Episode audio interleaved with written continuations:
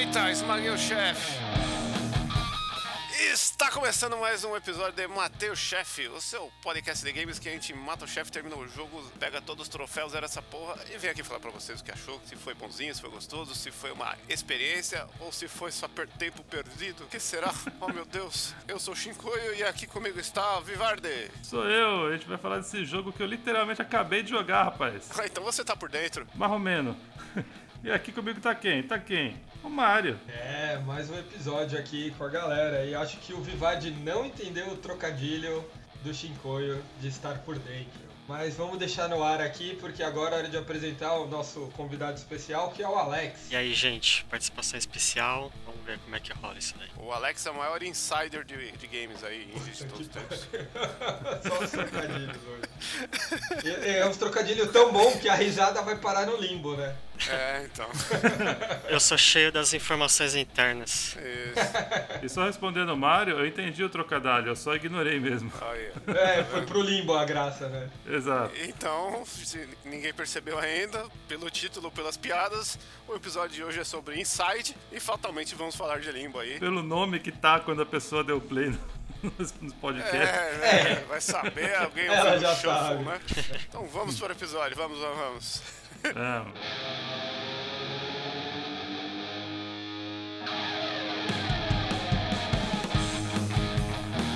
Meus amigos, vamos falar hoje aqui da, dos games da Playdead, que a tradução seria Se Finge de Morto, né? essa produtora aí que se finge de morto pra comer o cu do coveiro, não. Pra vender muitos games aí maneiros. A Playdead surgiu do Limbo com o Limbo. A ideia desse cara que é Ah, o, ser o. Jensen. É. que é um dinamarquesa, a, a Playdead é uma produtora dinamarquesa, né? Assim qual King Diamond e a grande banda Aqua, né? Então a gente já sabe aí tudo que precisa saber da Dinamarca. Onde estamos nos metendo, né? Então a Playdead é um misto de King Diamond e Aqua. Faz sentido, cara. Faz É. sentido, né? Tem, um, Faz sentido. Ah, bastante. Faz sentido. tem um visual dark e muita fase d'água. Os devs criaram o game, né, ao som de Aqua, não de... É.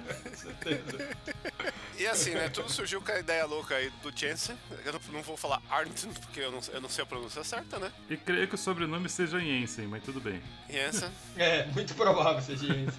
Ah, desculpa aí se o meu dinamarquês está enferrujado hoje. Que veio com o protótipo do, do Limbo aí muito tempo atrás, que era um joguinho de plataforma, com esse visu único aí, todo monocromático. 2.5D? É, minimalista, né? Foi galgando galera pra ajudar ele, porque a ambição dele não era compatível com o que ele conseguia fazer sozinho, né? E aí no meio do caminho ele achou o Dinopate, que dava vontade de falar em italiano, né? Mas se for falar em dinamarquês, Dinopate, né? E, Falar de dinamarquesa black metal, é isso? exatamente. É Doom Metal. e aí eles, né, bolaram aí o, o Limbo junto com uma equipe que foi crescendo, fizeram uma engine só pra esse jogo. O que foi bom no final de contas, porque depois o jogo saiu pra tudo que é coisa, né, cara? Saiu pra Android, pra Wii, pra Play 2, mas onde ele estreou mesmo, onde ele brilhou foi no Xbox 360. Isso é muito, é muito do, do espírito da época, né? Que tava se desenvolvendo bem nesse jogo saiu em 2010. Dessa coisa dos jogos indies, onde o que importava mais era o conceito, a ideia, do que qualquer outra coisa. Depois você dá um jeito de fazer funcionar, né? Essa leva aí da Xbox Live Arcade, né? Foi quando abriu a porteira pra assim, ó, indie também é jogo, tem muitas experiências legais aqui que vocês podem ter por precinhos módicos. E a galera tava sentindo falta de jogo mais simples, né? Porque a gente tava vindo numa crescente que os jogos só estavam crescendo, assim. A gente estava vindo numa crescente que os jogos só estavam ficando mais complexos, né? Quando bateu nessa geração do Play 3 e Xbox, meu, você não tinha um joguinho de plataforma maneiro, você não tinha, sabe, um joguinho de puzzle assim, bobinho pra jogar, era, mano, era só os RPGzão, os jogos de 20 horas, 15 horas de tiro, né? E com, com gráficos lá no talo, né? Porque o foco era mostrar a capacidade do gráfica do, do console. Né? Isso. E o Xbox quebrou bastante isso com esse Xbox Arcade, né? Desde o Alien Hominid ali e foi abrindo espaço para todo mundo, né? E aliás, uma curiosidade, me corrija se eu estiver errado, senhor Alex, mas você participou do crowdfunding daquele indie game The Movie, não foi? Sim. É, o nome, eu lembro de ver seu nome no final ali do bagulho. Então, quando, quando engatinhávamos para descobrir o que eram jogos indie, o Alex já tava ali financiando documentários. Cara. Bancando. Bancando documentário. Eu tava assistindo e falei, caralho, mano, Alex Scott, que porra é essa? Como assim? Não, a gente tá falando aqui da Xbox Live Arcade como se fosse a salvação dos indie, né? O Alex já tava ali curtindo o indie antes do Xbox, né? Falou, nossa, essa galera aí descobriu o mundo agora, né? É, falando nisso, é até surpresa que o próprio Limbo não tenha sido um dos jogos, né? É, é que eu acho que deve ter sido antes, mas assim, depois uhum. de um tempo eles lançaram, entre aspas, DLC do filme, né? Com vários extras, né? De coisas complementares, é, meio que dá pra considerar da mesma geração, né? Essa mesma leva aí, né? Ele entrou um pouquinho depois. O Limbo é de 2010, o documentário é de 2012. E no documentário, tudo bem, vai, você tem o tempo da gravação pra edição e tal, tudo mais. Mas eles focam principalmente no Fest, que não tava nem pronto, sabe? Então então dava pra ter. É. Ele é contemporâneo, né? O Limbo é contemporâneo do documentário. Só fazer uma sinopse rápida do documentário, né? O Indie Game The Movie, ele é um documentário de making off do Fez, do Super Meat Boy e do Braid. E do Braid.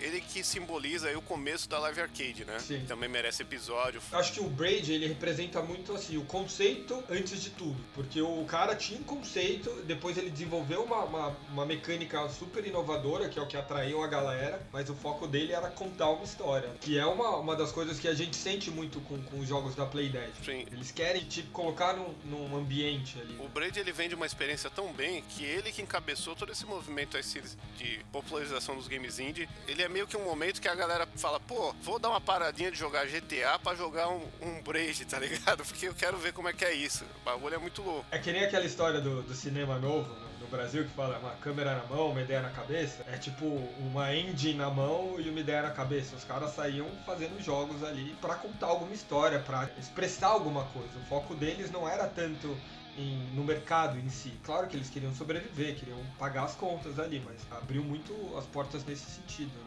É, só um negócio que é legal falar que a Live Arcade aí que popularizou, ela tinha começado em 2006, só que era só o joguinho, era aquele Luxor lá, Uno versão videogame, Pac-Man Championship Edition, que talvez seja melhor, mas mesmo assim é um jogo da Namco, né? E aí ele foi crescendo em 2008, não só por ser indie, o Braid é importante, mas por ser o jogo de um homem só, né? É um desenvolvedor que foi lá, meteu um puta de um jogo, sem um, uma roupagem de uma grande produtora velha das antigas, né? E quebrou o rolê todo. Tiveram outros aí equivalentes, mas com produtores tipo Castle Crashers, né? Explosion Man, o Trials, o primeiro lá. Mas sempre é legal a gente ver a parte indie do, da Live Arcade como esses jogos assim, mais independentes mesmo, né? De uma galera que foi lá e fez com um, dois caras, uma ideia na mão e fez acontecer. É, uma coisa que eu acho interessante do Jonathan Blow lá, porque que ele teve destaque, é porque acho que talvez a contribuição até maior foi na parte dessa conceitual mesmo, assim, de mostrar para as pessoas que não precisava ser o Super Blaster em aspecto técnico. Raid não é o jogo mais fodidamente, né, de explorar a parte técnica do equipamento, os gráficos de ponta. Ele é gráfico 2D numa geração que era 3D faz tempo. E isso, né, feito por um homem só. Então, assim, o, o que era mais importante não era ligado mais com essa parte que a indústria vive em torno, né? Cada vez mais detalha, polígonos detalhados, a história cada vez mais comprida e complexa, mecânica absurda. Isso de ter mostrado pra galera que você consegue fazer várias coisas diferentes que não deve a nada a, a jogos grandes, isso que foi o, o, vamos dizer assim, o legado, né? É, é, isso que a gente fala até agora dele, né? Mais do que qualquer outra coisa. É tipo punk rock, né? É. tipo isso. O Braid é importante porque outros desenvolvedores viram a oportunidade de fazer. Por isso que eu falei do punk é. rock. Eu vi, eu lembro muito assim que eu tive a fase que eu tive banda. Sei não, não vem falar de punk rock não que você era metaleiro. Não, então, exatamente isso, Shinkoio. Sim, eu era metaleiro, eu sou, né, de certa forma de eu só ouvir o heavy metal, power metal de dragãozinho, não sei o que. Só que eu tive uma fase que eu descobri o punk rock e eu descobri bandas locais tocando. E eu vi a molecada da minha idade pegando uma guitarra e fazendo som e se expressando. E eu falei, porra, eu posso fazer isso. E não preciso fazer aqueles caras lá super é, eruditos na música que fazem as escalas e milhões de coisas para conseguir gravar minha primeira música. Eu posso ser o cara que só faz e passar uma puta mensagem legal. Eu acho que é isso que eu, que eu sinto um pouco, talvez, que, que os desenvolvedores sentiram pelo que o Jonathan trouxe, né? Sim. É, eu acho que assim, deve ter jogo que você acha muito legal hoje que foi influenciado por ele. Sim. Né? Então essa parte é e tem um aspecto também nesse estilo de jogo que a gente tá falando que é legal, é que assim, né, o, a gente fala do Braid, do, do Limbo, né, existe um gap na história do, dos games, que a gente vai jogar lá Mega Drive, Super Nintendo, aí vai pra Playstation, e aí começam a assumir os jogos 2D, né? Uhum. Eles, eles são como jogos obsoletos, que agora o lance é 3D, andar pra frente em vez de andar pro lado, o analógico, aquilo lá já era, aquilo ficou no passado. E aí a gente tem a geração do, do Playstation e a do Playstation 2, né? Que são as que antecedem aí a do, desse revival dos indies, que existem jogos 2D nesse meio, sei lá, Clonoa 2, alguns beaten ups, muito jogo 2.5D, né? O Clonoa mesmo é isso. Mas não é, assim, o- uma tendência, né? Eles são jogos, assim, que são exceções, né? Eles não são regra, eles são tidos como uma coisa, meu, isso aqui é para um público específico. Quando você pega um jogo hoje em dia de, de PlayStation 1 que tem um gráfico 2D pixel art, cara, é a pixel art mais linda do mundo, sabe? Porque foi o ápice daquele momento, né? Ninguém mais fez pixel art depois disso. Depois disso, o pixel sumiu porque a resolução ficou muito grande, tá ligado? E aí se perdeu esse charme, se perdeu esse, esse rolê do, do jogo 2D, que foi retomado muito nessa pegada aí que a gente tá falando, né? Começou a virar aquele negócio de jogo de flash, o Ali Hominid, acho que foi um, um bom Sim, exemplo, que depois sim. teve o Castle Crash. E essa retomada do 2D, não só como estilo, mas é uma acessibilidade tanto para quem faz, porque é muito mais simples você fazer um jogo 2D, né? Quanto para quem joga, porque os jogos que a gente vai falar hoje aqui são jogos extremamente acessíveis, assim, né? Você consegue ter a, a experiência do jogo sem ter muita habilidade e tal. E aí entra o grande rolê que eles são jogos da categoria cinemáticos, né? Plataformas cinemáticos, podemos dizer assim. É, já, já tá melhor do que aquela vez que você falou que era Walking Simulator. Eu já É, então, é- discordo absurdamente, mas cinemáticos eu concordo. Apesar que eu coloco eles como jogos de puzzle. Pra mim são puzzle só, mas os cinemáticos enquadra bem, seria um subgênero. O cinemático, ele entra no, no rolê do. Ele tá te contando uma história, né? É um jogo 2D, que nem, sei lá, o Last of Us, né? O God of War hoje em dia, eles são jogos que tem esse apelo que você não sabe. Você viu o filme ou o jogo, né? Só que transportado para o ambiente 2D. Vai muito pra animação, que tem esse, esse plano e tal. Acho que talvez o exemplo mais antigo de um jogo tão imersivo que, que preza nisso é o Another World lá, ou Out, Out of This World. Out of this world. Dependendo que lugar do, do, do, do mundo você joga, ou que versão, ou que versão você baixou ou comprou, né? Porque tem a versão europeia e tem o Heart of the Alien lá, que é do Sega CD, que é a continuação que é uma merda. Que são os jogos do Eric Char- Charry. Assim, Então, e essa, e essa pegada aí que você falou quando você fala cinema. é, é, é cinemático. É, cinemáticos, isso. E faz muito sentido com essa questão europeia também, né? Porque eles são cinema... É, é, cine, sei lá essa palavra aí. Mas é, eles têm uma pegada artística europeia, sabe? Diferente até do, do exemplo que se deu do God of War e tudo mais, que é uma coisa mais Hollywood. aí. É. Tanto o Limbo quanto Out of This World, Flashback e tudo mais. Eles têm uma pegada mais de fazer você interpretar aquilo do que te dar todas as explicações, sabe? Sim. Não, o Out of This World, ele é um jogo atemporal. Assim, se tiver um museu do videogame, em qualquer lugar do mundo tem que ter um- uma, TV rodando essa porra. Porque ele foi um jogo feito em vetor, em assembly, pra Sim. Super Nintendo e, e Mega Drive, com cutscene. Talvez é o primeiro jogo com cutscene, assim, de filme, que roda bem em tudo que é lugar. E isso que você falou do vetor entra bem nessa pegada de você tem um conceito, você tem uma ideia que você quer passar e você cria uma engine, né? Você cria todo um motor gráfico para responder aquilo, para se adequar àquilo. Não você hoje em dia, ah, nossa, saiu Unreal 5, vamos fazer um jogo no Unreal 5. Não importa o jogo, vou usar o Unreal 5, o que importa é a ferramenta, sabe? Acaba sentindo um pouco disso que não tinha essa pegada. né? É, e, e o legal é a gente ver assim, né? o- quando você fala que é um jogo de puzzle, né? Porque o, o Limbo e o Inside, eles têm muito do aspecto do puzzle e daquele aspecto do puzzle que é o, é o Sokoban, né? Que é aqueles joguinhos de você empurrar a caixa pra resolver a fase e passar pra outra, né? E ele é um jogo extremamente minimalista, ele só tem o botão de pular e segurar, e andar e acabou, né? A gente pode pegar outros jogos aí que tem esse mesmo aspecto que tem todos os botões, né? O Outer Sword ele tem lá botão de tiro, botão de chute. Talvez o Prince of Persia também enquadra nisso, porque ele tem todo esse negócio da movimentação, da fase, de você não entender o que tá acontecendo, entender pelo gameplay. Tem muito joguinho assim que participa dessa, dessa seara, gostou? Né? Check. Tá faltando o Zeitgeist. Calma, calma, que é mais pra frente. Vai, Ah, calma, tá. calma, calma. Uma coisa que eu acho legal pra, pra identificar esse tipo de jogo é que assim, todos eles é, nunca tem pontuação e todos eles você morre se, se cair de um lugar muito alto. Esse é o É que. verdade. Esse é duas coisas que tem em comum em todos eles. O, que- o que eu anotei que eu lembrei aqui que dá pra enquadrar. De jogo velho tem o Flashback, tem o Blackthorn aí, que o Nossa. Blackthorn é lindo. Animal. De jogo recente que dá pra meter na Seara aí, ó. Tem o Unravel, que é aquele do- dos bichinhos de lã. Sim. Tem até o 2 que dá pra jogar de dois, né? Unravel é bem bacana. No Rebel eu coloco mais, mas Blackthorn e Prince of Persia eu acho que é, é primo ali, mas não, não se vê todo mês, sabe? É aquele Sim. primo que mora em cidade separada ali. Não, e tem o primo feio de todos que é o Oddworld, né, cara? É, o Oddworld é o bichinho feio, vai. E eu acho ruim o jogo, a galera gosta, mas eu não. O Inside tem uma pegada de Oddworld, né? na época era legal o, o Oddworld porque tinha diálogo, né? E você não via isso em jogo que não fosse tipo RPG, que era só diálogo, tá ligado? Não, Ele- você tá, cê tá floreando. Porque o Oddworld era legal porque tinha um botão de peido. O Boogerman já tinha antes. É, eu sei, mas é que no Oddworld era muito. Por que isso tá aqui, cara? Não faz É, sentido. não faz. é desnecessário. O, o, o Boogerman tudo bem, porque é, o- é o botão do- da catota e do peido. Mas o, o Oddworld você tá jogando, oxe, como assim, cara? Você pula, dá um peido pra ir mais longe, mano. Faz todo sentido. Né, tem várias mecânicas peidísticas aí no, no jogo. Se né? tivesse peido no Unravel, ia ser muito mais fácil. É, pode escrever. Mas o, o grande ponto que a gente pode falar aí, fora o lance de pontuação e de cair e morrer, né?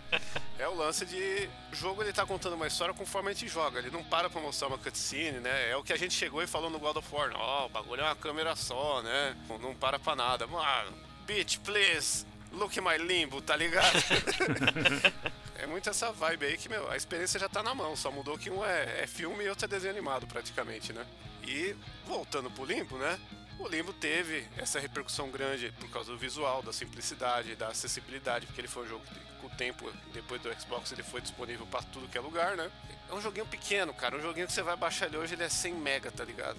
E ele é um super complexo, assim, por mais que ele seja esse tom monocromático, ele tem os planos, né? Você tem a- as árvores em primeiro plano, com desfoque, assim, da lente, você tem o menininho andando lá no escuro, só com os olhinhos brancos. É, é uma estética tão foda que hoje em dia existe a categoria de clone de limbo, né? É. Você abre o Steam lá, mano, tem até, até jogo lá, aquele Badlands lá, que é, que é o limbo de que voa. A estética é muito parecida, porque o cara porque o cara conseguiu bolar um visual extremamente simples de fazer, né? Que o, o- a galera indie, ali, é isso aí, tem muita ideia, tem que resolver com pouco, né?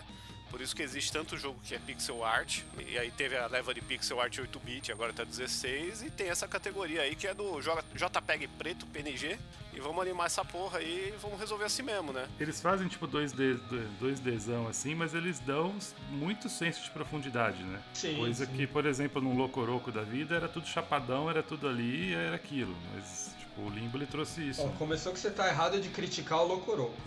Começou errado aí. Eu não critiquei, Ah, eu, que dei- isso, eu- eu citei uma característica.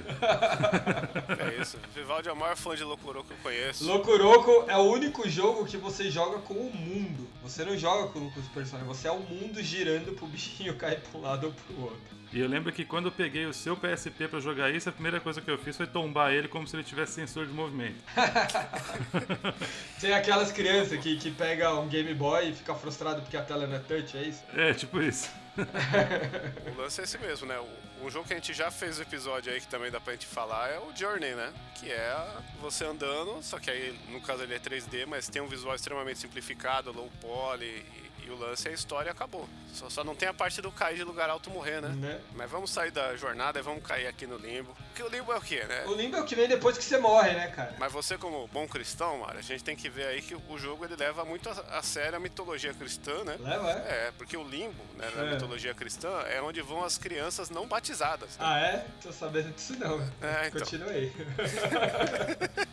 Segundo os cristões, né? É, os cristões. né? Os cristões, né? Eu vou, vou falar errado só pra não ter processo. É, Tem esse lance de se você não batiza seu filho e ele falecer, ele vai pra um limbo, né? Ele vai. Ele não vai nem pro céu nem pro inferno, né? Isso daí é Miguel, cara. Se você Mas, for se espírita, é o umbral. Em outras religiões né, vão ter outros nomes, não sei o quê, né? Mas se você assistir a novela A Viagem, né, aparece lá, o cara vai pro umbral. a galera fica, ei, caralho, tá foda aqui, não tem o que fazer, né? E. Aí você vira o Guilherme Fontes, é isso? Então, Limbo é a história É. do personagem do. A viagem era aquela novela que os caras soltavam raio laser pelo olho? Eu acho que é. Não, esse aí é o. Não, não, não. Era olho. Mutantes. Olho no lance. Não, que mutantes o que? ver. Mutantes Caminho do Coração tem raio no olho. Tá, mas não era, eu sei qual que você tá falando. mas Não acho que não era a viagem, não. Era olho no olho. A, Olho no a olho. novela do raio no olho. Caralho. Mas enfim, Voltando ao voltando, limbo. para o... voltando ao Limbo aqui, né? O Limbo ele tem essa ideia, né? A sinopse do jogo, você abre, ele tá assim, é incerto do destino da sua irmã, um garoto entra no limbo. Então você tem que ir atrás da sua irmã, né? É meio que um Mario Bros, em vez da princesa é sua irmã, você tem que andar da esquerda pra direita até achar ela, passando por altas aventuras, né? Isso é verdade, é jogo inteiro da esquerda pra direita. Não tem É. outro, outra coisa. Segue em frente. Se você for pra esquerda no começo, tem, tem, tem achievement. Ah, não, Tá sim. falando? Esse é o único. Depois você, tipo, ok, parabéns, agora não precisa mais. Sabe? Tipo, Né? resolvemos isso, segue a vida. E aí o, o jogo tem toda essa experiência que ele é muito plataforma, ele é muito puzzle, ele vai juntando com coisas, né? Tem a fase Super Meat Boy lá que começa a vir serra, você não sabe da onde. É, Tem a fase Blast Chamber que começa a mudar a gravidade lá de você andar no teto. E aí ele tem várias gimmicks assim, né? Tornando ele um, um jogo mesmo. Ele não é tão cinemático quanto o, o Inside por esse sentido, né? E ele, ele é um jogo de puzzle, mesmo sendo bem ação nesse sentido que você fala, mas você sempre tem, tipo, o caminho certo de fazer. Você sempre tem uma solução que é por isso que você tem que seguir. Ele não te dá aquela liberdade de, ah, tem 10 formas diferentes. Não, é pra resolver isso eu tenho que fazer isso, isso e isso. Mas uma coisa que eu gostei bastante, tanto desse quanto do Inside, é que os puzzles são fáceis. Sabe, eles não são coisas que te prendem. Pode ter um ou outro ali, às vezes, que você fica. que você quebra um pouco mais a cabeça, mas na grande maioria são coisas que você consegue resolver logo. Então ele te, e, e ao mesmo tempo que não são tão óbvios. Então é legal que ele não te trava, ele te dá um- uma recompensa muito boa. assim. Você encontra um novo desafio, você consegue resolver rápido, fala, pô, que da hora, e tem soluções criativas também. Eu acho que a maior coisa que dá, que dá essa impressão aí que você falou é porque o, o jogo ele funciona na tentativa e erro. Entendeu? Você morre, aí você entende o que, que era pra ter feito, Uhum, né? uhum. A sua morte, ela, ela, você tá sempre aprendendo, você tá sempre se fudendo, aprendendo pra conduzir a história. né? É a vida real. Ah, não, isso é verdade. Se você passa de primeira até, assim, você não sente aquela graça. A graça mesmo é você morrer, entender o que tá acontecendo e ir lá resolver. Isso. E, e aí essa mecânica, ele, ele, ele é de um jeito tão natural que ele não é punitivo. Não é aquela morte que você fica puto, joga o controle e, e troca de jogo, sabe? Você vê que foi justo, que aquilo serviu só pra te mostrar, ó, nessa parte tem isso, né? Tem que fazer alguma coisa. Você vai lá. E as mortes são horríveis, né, cara? Dá pra entrar até no episódio do Gore aí, Top Gore, porque tem, tem uns momentos que você fica, eita, Essa é eita, moleque. Só que o- uma coisa que eu acho o Limbo diferente do Inside é que ele exige mais habilidade, né? Assim, Sim. é, você tem o trabalho de, de achar a, a solução, a ideia da solução, mas você precisa executar. A, a parte da execução você pode, é, é- é bem, bem complicado. Por exemplo, no Inside, às vezes você, você erra na execução porque você pensou errado, mas depois que você pega a ideia, você consegue executar sem nenhum problema. No Limbo, você ainda tem problemas, né? Você sabe que é pra fazer, mas fica errando né, na execução. Ele te dá menos boi nesse sentido, né? Porque eu senti uma coisa no Inside que você tem essas partes sim que você falou, Alex, que o cara precisa executar, não é só. Tipo, tem que dar o tempo certo de que isso. Cria aquelas caixinhas que sobe, e aí você tem que soltar o- a plataforma no tempo certo pra fazer. Tem, mas é muito pouco, e eu acho que eles dão uma janela muito grande pra você executar. Eu senti um pouco mais disso, assim. Que eu acho que. E no limbo, como faz tempo que eu não jogo, eu não- no- que eu joguei, eu não lembro. Mas acho que eles devem ter até notado que acaba sendo frustrante se o cara sabe o que quer fazer e não consegue, quando exige muito da, da agilidade, deram uma facilitada no ensaio. né? É, inclusive no o Limbo, eu joguei no iPad, cara. Nossa. E fazer, tipo, aquele timing, tipo, a precisão dos controles no iPad, puta que pariu, mano. É, então, é que eu acho que o, o- o- por mais que no Inside tenha os timings e tal, é, o problema tá mais na cabeça. Você fala assim, ah não, eu tenho que esperar mais ou menos tempo. Por isso que eu errei. Uhum.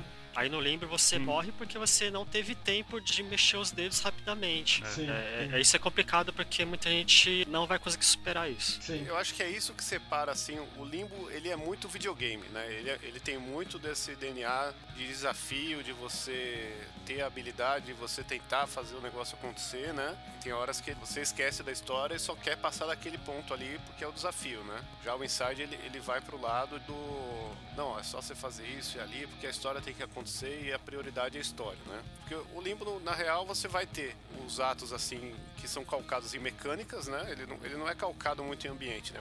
Você acorda no meio do mato e aí você começa a andar, aí você pega um barquinho, atravessa lá o, o rio, chega no outro ponto, começa a surgir aranha, uns humanos bizarros lá, você tem que fugir da galera. Aí com o tempo vão surgindo mecânicas lá que, ah, você tá amarrado na teia de aranha muda a movimentação. Aí depois tem o, o lance da, da, gravidade, tem o lance do verme lá que controla o seu movimento, você tem que fazer o movimento de acordo com ele, né? Ele, ele tá sempre jogando uma gimmick para você resolver aquele puzzle, mas não necessariamente é aquela game que tá querendo te dizer alguma coisa. É só o mundo reagindo, né? E é o jogo mais aberto em interpretação de mundo, assim, porque o nome do jogo é o, novo, é o nome do, do, mundo, né? A gente tá no limbo e acabou. Isso aí é, uma, é a visão do cara lá do limbo. Mas aquela história. Qual que, qual que é a história do jogo, né, cara? Que, que, a gente tá morto, é o sexto sentido de game. O que que tá acontecendo, né? A gente tá morto e morre no inferno. O que, que vocês acham sobre a história do, do Limbo em si? Cara, eu nem pensei muito na história dele, velho. Porque o Limbo eu não terminei, justamente porque eu fiquei irritado com os controles no iPad. então, pera aí, vou te dar um spoiler. Ah. O final do Limbo aí, pra quem não jogou, você teve 20 anos pra jogar. 20 não, 12 anos pra jogar.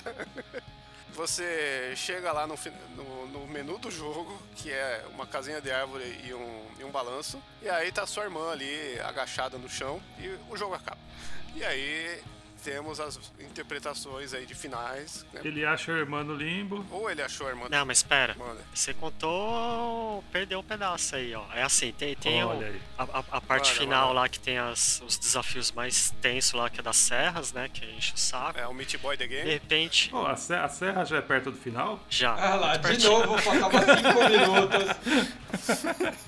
Aí assim, o, o último trecho é o mais difícil do jogo mesmo. Pelo menos eu achei. E na hora que você passa ele quebra uma barreira ah, no é. jogo, assim. Tem um, um vidro. Tem, eu acho que essa informação é importante, assim, um, vidro ou um portal, alguma coisa assim, e ele sai rolando para um campo muito similar ao começo do jogo. Desmaia tudo igualzinho. Sim. Né? Só que daí em vez de estar tá naquele aquele começo do jogo que a gente enfrentou, ele vai dar naquela parte onde tem a subidinha onde tá a irmã dele, que é a abertura do jogo. É, essa parte do, do vidro é importante porque ela dá, dá margens para outras ideias de final, final de jogo, né? Isso. Quando você quebra o vidro, você meio que volta pro começo do jogo, mas aí tem a parte que tá sua irmã lá embaixo do balanço, dá um fade ali e você fica encarando aquela cena que você achou sua irmã, mas não acontece nada. Você só fica olhando para ela, você vê que ela tá agachada ali e acabou, né? O que, que aconteceu, né? Você pode ter. A teoria mais comum é você estava morto no limbo, né? E, e chegou lá, você achou sua irmã que também estava morta no lugar que vocês morreram, né? Porque a, a, escadinha da casa da árvore tá quebrada, tá tudo fodido, e dá a entender que ah, caiu da casa da árvore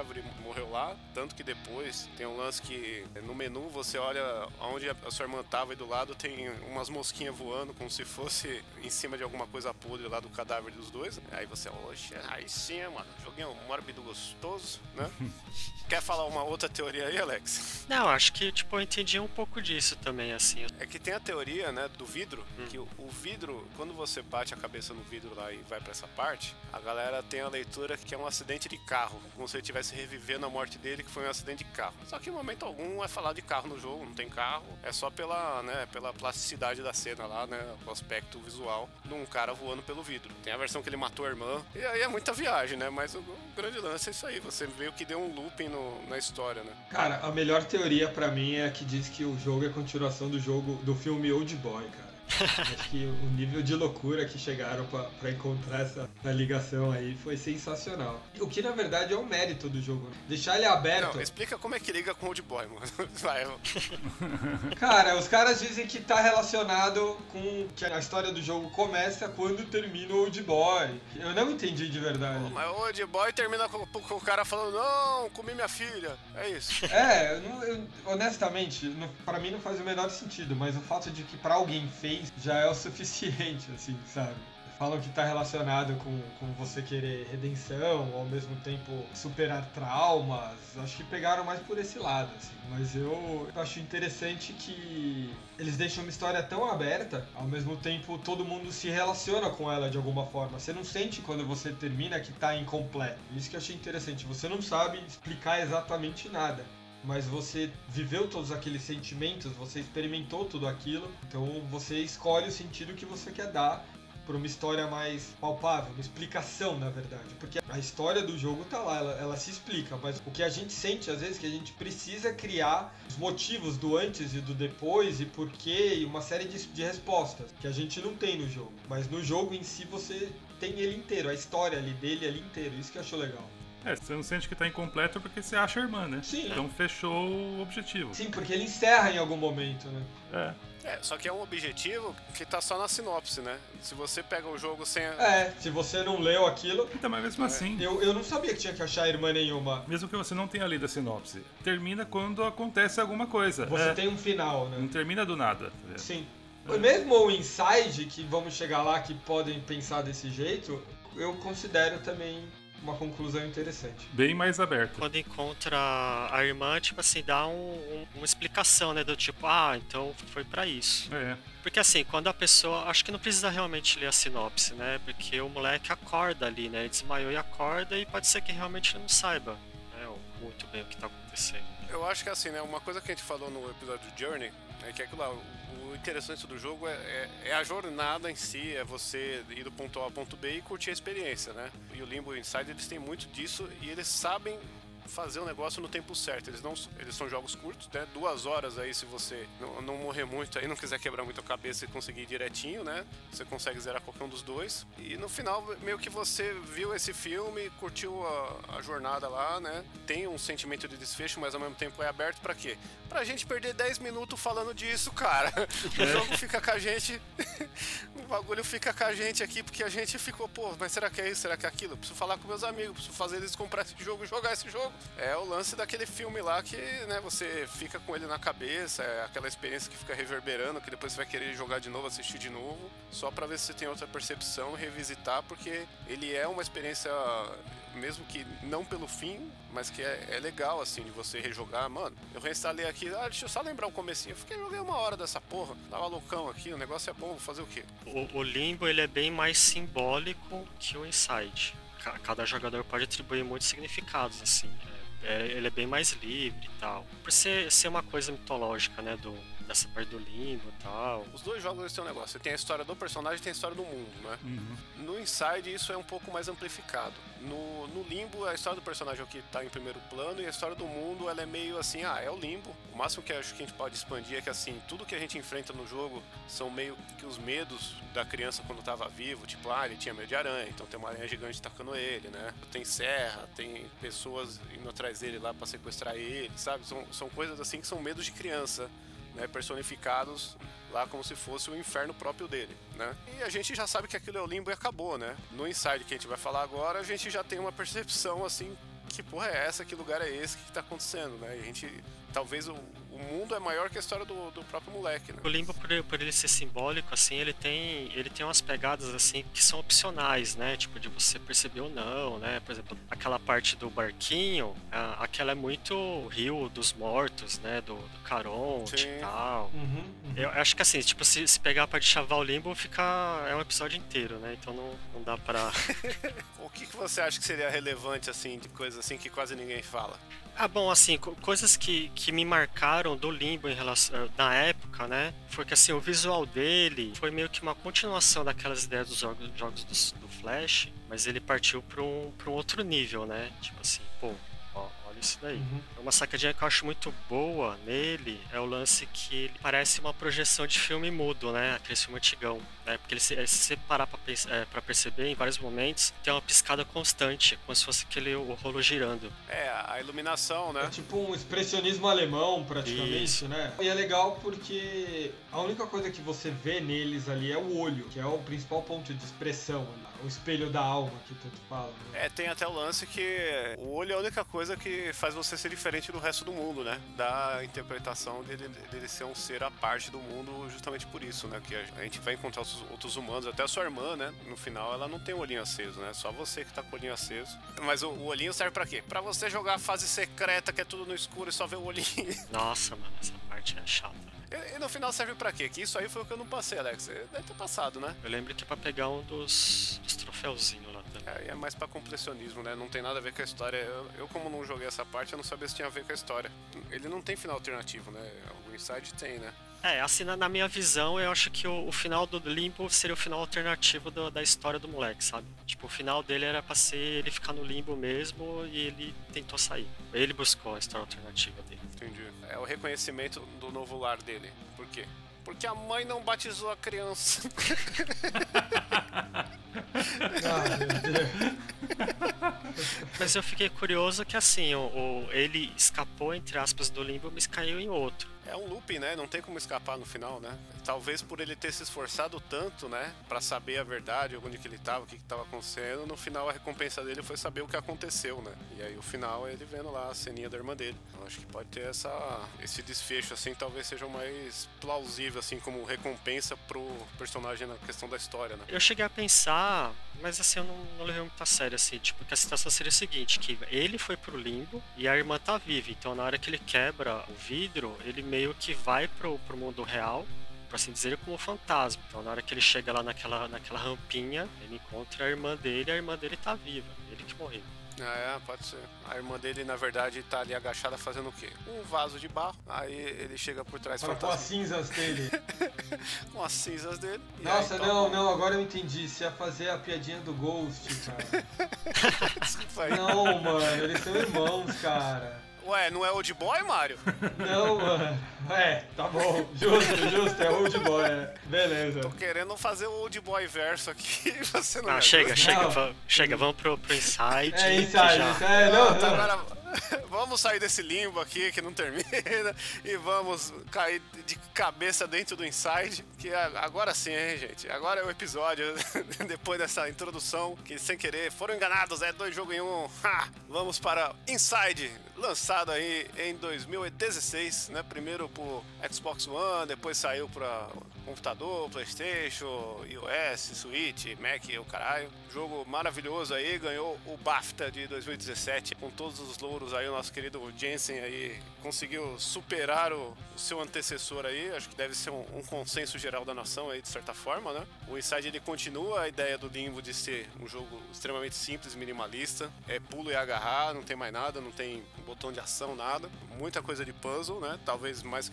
mais puzzle que plataforma até que Limbo trouxe pra gente aí, né? E aí eu, eu já queria chegar aqui, começar a falar do gameplay, da experiência do jogo, porque pra mim o Limbo ele é um jogo que você joga Que bom, que bom, É. que bom. Começamos e bem. o Inside, não, vocês vão- entender. tá bem, é um jogo que a gente joga. Segue, segue, segue. Exatamente, é, redu- é pra ser Raciocínio redundante. Tá bom, isso. É pra ser redundante, né? O é um Aham. jogo que você joga e o Inside ele é uma experiência que você controla. Ah, É essa de discordo completamente, mas muito bonito. o Inside ele tem esse aspecto de ele ter a história, a experiência acima de tudo. Você vai ter que conduzir e entender o que tá acontecendo. O jogo começa igual o Limbo lá, um moleque perdido no meio do mato. Muito parecido. É, a sinopse do jogo é Caçando e sozinho, um garoto acaba sendo atraído para o centro de um projeto sombrio. Não faz sentido, mas tudo bem. O- não faz sentido o caçando, É. né? Porque se tivesse caçando. Caçado. Hã? Caçado e sozinho. Ah, ah lá, o Chico, lê direito aí. Ah, peraí, peraí, peraí. Aí peraí, muda peraí, tudo, muda Porra, toda a história. Aí sim faz sentido. Eu vou refazer então. Não, não, não, não, não, não, não, não. Está gravado, está feito. Então tá, então vai pro West, foda-se. Né? Então, ó. Caçando e sozinho. Caçando e sozinho. Eita porra. A sinopse do jogo é: caçado e sozinho, um garoto acaba sendo atraído para o centro de um projeto sombrio e começa com você num ato tendo que saber what was going on over here. E aí a gente já tem, assim, um primeiro impacto visual, né? Ao contrário do Limbo lá, todo 2Dzão, todo sprites, né? Né? Temos aqui um jogo todo em 3D. E é legal porque ele adota um visual minimalista e complexo ao mesmo tempo. Tipo, o cenário ele tem um aspecto muito realista, enquanto o personagem ele é muito low poly, né? Não tem nem rosto praticamente, né? Não, Praticamente, ele não tem. E, e eu lembro quando saiu esse jogo, o Alex chegou pra mim e falou: Compra essa porra, você precisa jogar isso, não sei o que. A gente tava falando do jogo lá das coisas. Eu, porra, mano, vou ter que gastar 60 conto num joguinho aí de duas horas. Ele, ah, vai lá que vale a pena. Aí eu fui comprar o jogo e não rodou no meu computador, entendeu? Meu computador que rodava Doom. Nossa, Caralho, cara. mano, teu computador não rodou um jogo que o boneco não tem cara. Nossa, mano, que triste. Meu irmão, meu computador roda Doom do 2016 e não rodava esse jogo, por quê? Porque esse jogo aí, ele, ele é realista demais, cara. Ele, é- ele é muito. ele é muito pesado, cara. Ele não, ele não funcionava. Não, você tá zoando. É verdade, o jogo é pesado, mano. Pelo menos quando saiu não, tava otimizado, que eu comprei no lançamento. Cara, eu joguei no Play 5. Aquela hora que você entra naquele submarino lá, que você cai numa parte maior. Submarino amarelo, por sinal. É, eu dei um boost lá uma hora e ele deu umas travadinhas na tela, cara. Caiu taxa de quadro. Aí, não, era, era do falando. jogo.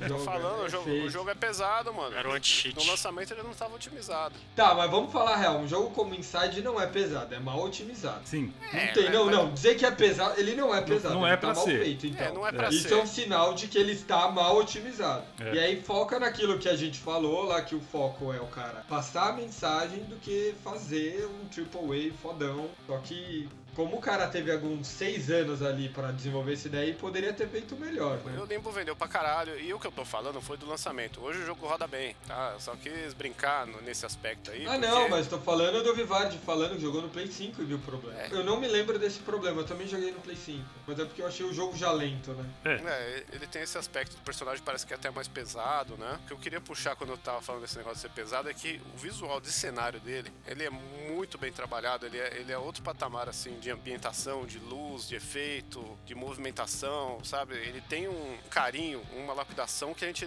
não vê em muito jogo, sabe? É aquele negócio quando a gente joga Uncharted a primeira vez, que você vai entrar em um lugar e o cara começa a, pôr a mãozinha na parede e você fala, caralho, isso é diferente, tá ligado? Eu não tô fazendo isso e o boneco tá reagindo ao mundo de uma forma que não precisava, mas tá rolando. E o Inside ele tem muito disso. A animação de você, sei lá, empurrar uma caixa, você pode empurrar puxando, você pode empurrar por trás, você pode empurrar pelo meio, De lado. de lado. E, e cada forma ele vai, às vezes, segurar de uma forma diferente, sabe? É um tom orgânico, assim, que ele tem na, na mecânica dele. Efeito de chuva, de fogo, de vento. O cara pegou tudo que dava pra fazer, tanto que essa galera aí, se você procurar sobre o making off do jogo, tem palestra de horas do cara explicando como é que eles fizeram essas coisas em, em Game Jam. É, fala. Esses que são de tempo curto pra criar game do zero é Game Jam. Well, eu fui procurar o making off, achei o cara lá meia hora falando como é que eles fizeram animação de fogo numa caixa, que é um negócio que dura dois minutos no jogo, tá ligado? Você caralho, mano. Essa parte é legal, você ficar jogando a caixinha por cima do Sprinkles. É, mas tipo assim, existe esse negócio do carinho, do cuidado, da quantidade de coisa. Por mais que ele é um jogo 2 2.5D, extremamente simples, ele tem assim muita coisa de luz, de paleta, de efeito. A TVzinha que tá passando no fundo, ela tem um, um efeito lá de tela que remete a um computador tal. Tipo, tudo é pensado. Deve ser muito chato trabalhar com, com o Jensen, entendeu? Não é à toa que o Dino Patti saiu da empresa em 2017 depois que fez esse jogo e falou: já deu, fiz meu caixa aqui, vou fazer meu jogo, porque porra. Cara, contrastando com a sua opinião, achei legal tua visão tal, que você parece que se apaixonou bastante pelo visual, até que você fala, não, Limbo é um jogo, Inside é uma experiência. Mas pra mim, cara, é a mesma coisa. De verdade, eu não senti diferença nenhuma em jogar um e jogar o outro.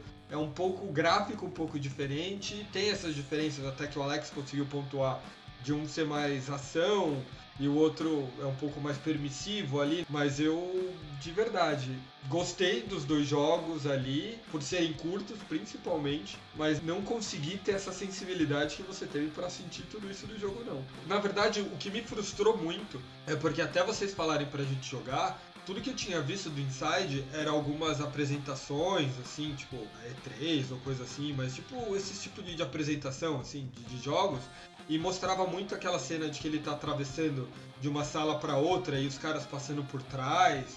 E eu pensava, nossa, cara, deve ser super diferente de Limbo, olha ali, ó, vai ter não sei o quê. Quando eu fui jogar, eu falei, não, cara, é Limbo. Inside é uma skin de Limbo. Ah, cara, eu não achei tão assim. Pra mim, não tô, eu tô entre os dois. Eu tô entre o Mario e entre o Shinkoio. Você tá no limbo entre o Mario É. e o Shinkoio. Inside the Limbo. Não, vem a Inside para meu lado. Não, porque Sabe o assim, que fala. Eu, eu não achei o Inside tão limbo assim. Eu achei que ele- você acaba se envolvendo mais com o que tá acontecendo ali do que no limbo. O limbo pra mim era mais assim, sequência de quebra-cabeça mesmo. Foda-se, vamos passando aí. Em plataforma pra caralho. É. O Inside eu já me importava um pouco mais com o personagem, sabe? Mas também, né, não é aquela coisa que você. Ah, eu adorava quando ele tinha aquelas mortes agressivas dele, tipo, na explosão sônica ali. Sim. Você fala, nossa, velho, que da hora. Ou uma hora do- dos ventiladores ali, que sai metade das tripas voando, É. assim, presa na barriga e tal. Não, mas com 5 minutos de jogo já tem um pintinho morrendo, né? É, não, essa parte do pintinho eu já achei sensacional, porque eu vi eles andando assim, não sei o que. Aí eu falei, ah, mano, sério que os caras já estão mandando eu colocar os pintinhos na máquina pra, pra fazer o bagulho? Tipo, Pois é. Sem escrúpulos nem. É sem escrúpulos nenhum, cara. Ele já Ai. mostra que o moleque ali. Total, tem vários momentos assim no jogo. Se esse moleque, você dá pra ele o controle lá da, da experiência, seja lá o que for, ele seria o chefe ali, mandaria todo mundo feliz. Tá ligado? Ele, ele faria aquilo fácil, cara. Ele não é nada bonzinho. Não, e aí a máquina começa a sugar os pintinhos lá pra derrubar o negócio, aí os pintinhos começam a andar, você fala, ah, beleza, eles não vão morrer, mas tem um que morre. Eu não reparei, ele morre como? Não, só fica paradinho. E tem um que ele cai e fica parado, é, não se mexe mais. Ah, entendi. É porque os pintinhos eles ficam te perseguindo no jogo, né? É. Mas ó, a gente tá mesclando aqui no papo a mecânica com a, com a história. Eu acho que é bom só fazer uma introdução que assim, a história do Inside, né? Você tá lá sendo caçado e sozinho no meio da floresta e você vai Cansado e sozinho, é isso? cansado e sozinho, também pode ser, dependendo do, do seu corretor aí que vai arrumar o texto errado. E aí você vai chegar num, num complexo industrial aí e, e ver uma sociedade, assim, o jogo, ele, em momento algum, ele, ele tem texto, voz, nada, é só você tentando entender, né? Tem uma galera que fica na floresta te perseguindo e, e você não sabe o que tá acontecendo. E ninguém tem cara, mas usa máscara, né? E capacete? E capacete. Ah, mas né? é, é, é meio que pra tirar a identidade, né? Essa parte. É. Sim. Achei legal, isso é aquela coisa meio fascista mesmo, pra mostrar, tipo, os caras estão ali, eles não têm rosto, eles não têm sentimento, eles vão fazer o que precisa fazer. É, todo mundo que é, assim, o, o inimigo, assim, humano, é isso. É, então, e é foda, porque aí quando vai chegando lá pra parte mais pro final, tem aquela cena ali que entra o cara com a criancinha. Eu acho essa parte muito foda. Que tipo, abre a porta, vem um cara com uma, com uma criancinha, e você tá atrás do, do carrinho ali. Só que se você aparece, ele larga a criança, vai em cima de você e te mata e foda-se. Eu tô com uma criancinha aqui, mas você não é ela, sabe? Dane-se você, tá ligado? Eles matam ou eles só, tipo, pegam pra. A minha impressão é que. Ah, se você voltou, morreu. Pra mim, pra mim, pegou, morreu. Já era. É, que- é as mortes do- quando você é pego por humano é, se- tem variações, né? Quando geralmente, se não tem nada rolando, os caras cobram a sua boca assim e aí a tela fica preta. Mas se você tá tipo na água e cai, o cara meio que te afoga na água, tá ligado? Sim, sim. Tem umas coisinhas assim. Mas quando você toma tiro é de tranquilizante, né? É, tranquilizou sua vida ali, ó. Nunca mais você É. vai ficar paradinho. É porque assim, né? O ambiente ele, ele vai misturar tanta coisa assim no- na concepção do mundo que você vai sentir influência de 1984, você vai sentir coisa que parece um, um Matrix ali, né? Vai. É uma distopia, é uma distopia genérica. É. E É. não genérica num sentido ruim. Ele é aberto exatamente pra cada um puxar as próprias referências e preencher os, as lacunas ali. Não, mas, mas Ah. essas referências acho que são legais porque tudo isso que ele pega, né? o- lembra bastante o Equilibrium, né? Esqueça Matrix, um grande filme. O, como é que chama? O, o Akira, porra, tem no finalzinho ali, a gente tem o- a parte Akira total, assim. A gente joga com, com o Akira e com todas as crianças junto.